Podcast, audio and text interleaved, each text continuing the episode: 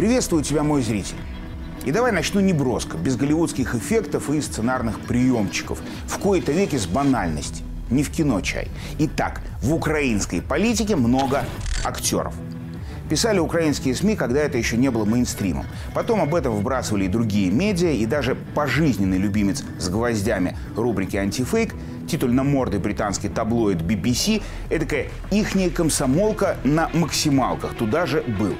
И все они и мы, пишучи это, чаще всего имели в виду, конечно, Зеленского. Но на неделе совсем другой персонаж, реально адский клоун Пога украинского политэстеблишмента Арестович, заявил в интервью, что Зеленский за 120 дней, тоже, кстати, весьма киношное и числительное, стал более жестким, заматерел в хорошем смысле, сказал Арестович. И матерение это вроде бы было явлено, когда на прошлой неделе не святая троица Макрон, Шольц и Драги, ну и примкнувший к ним румын, приехали упрашивать в Киев о разумной сдаче. Но разум, если верить Арестовичу, не победил.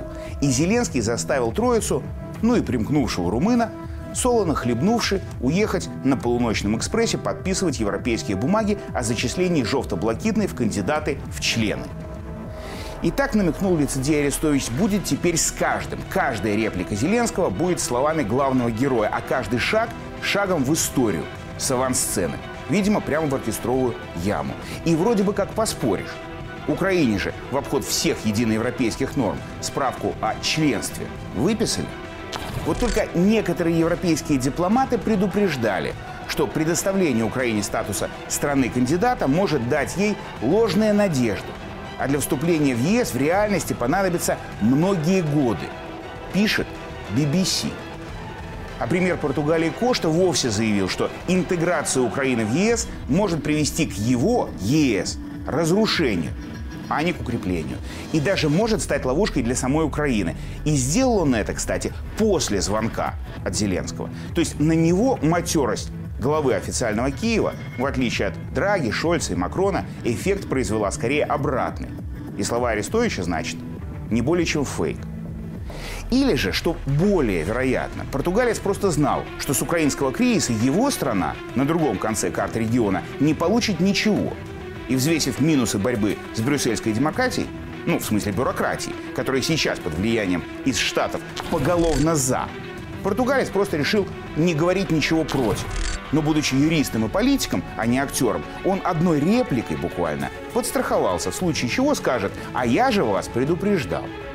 А вот Макрон, Шольц и Драги, имея перед глазами стремительно падающие собственные политические рейтинги, продолжили на свой страх и риск стратегические игры – в которых они рисковые игроки. Ну, потому что политики, то есть скорее режиссеры действа, а не актеры-статисты. И да, на уровне сценариев и стратегий эти режиссеры решили любой для Украины ценой продолжать пробовать урвать с нее, если не с колоса семечко, то хоть шерсти клок.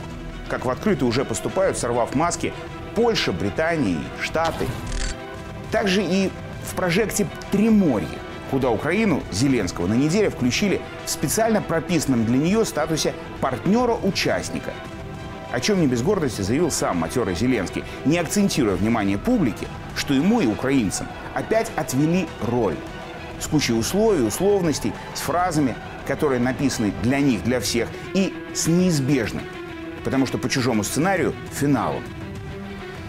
И вот здесь, мой зритель, сюжетный твист – я объясню тебе, почему я ранее не называл Зеленского комиком, а именно актером. Потому что у ситуации, когда актеры начинают играть политиков, есть страшное следствие. Ведь актеры привыкли играть роли, то есть подчиняться воле режиссеров. И в том, что вслед за Зеленским для Макрона и прочих, для ЕС и других, для НАТО и США, для Триморья и для всех – в их постановках роль будет играть не Зеленский как актер, а Украина как целая страна. Вот в этом нет ничего смешного. Вот так, без хэппи-энда в антифейке. Сегодня зритель. Правда, и это еще, если не вспоминать, что некоторые продюсеры предполагают украинскому кризису бомбический сиквел. Ах да, и еще одна мысль, как кадры после титров в фильмах по комиксам. Актер Зеленский уже точно войдет в историю за ту роль, которую сыграл в реализации чуждых сценариев для Украины. Но главным героем своей страны ему не быть. Потому что для этого, чтобы обеспечить государству не эпик голливудского боевика, а неброский реальный мир, достаток, покой актеру Зеленскому, надо было бы быть политиком. Быть, а не играть. Вот в чем вопрос.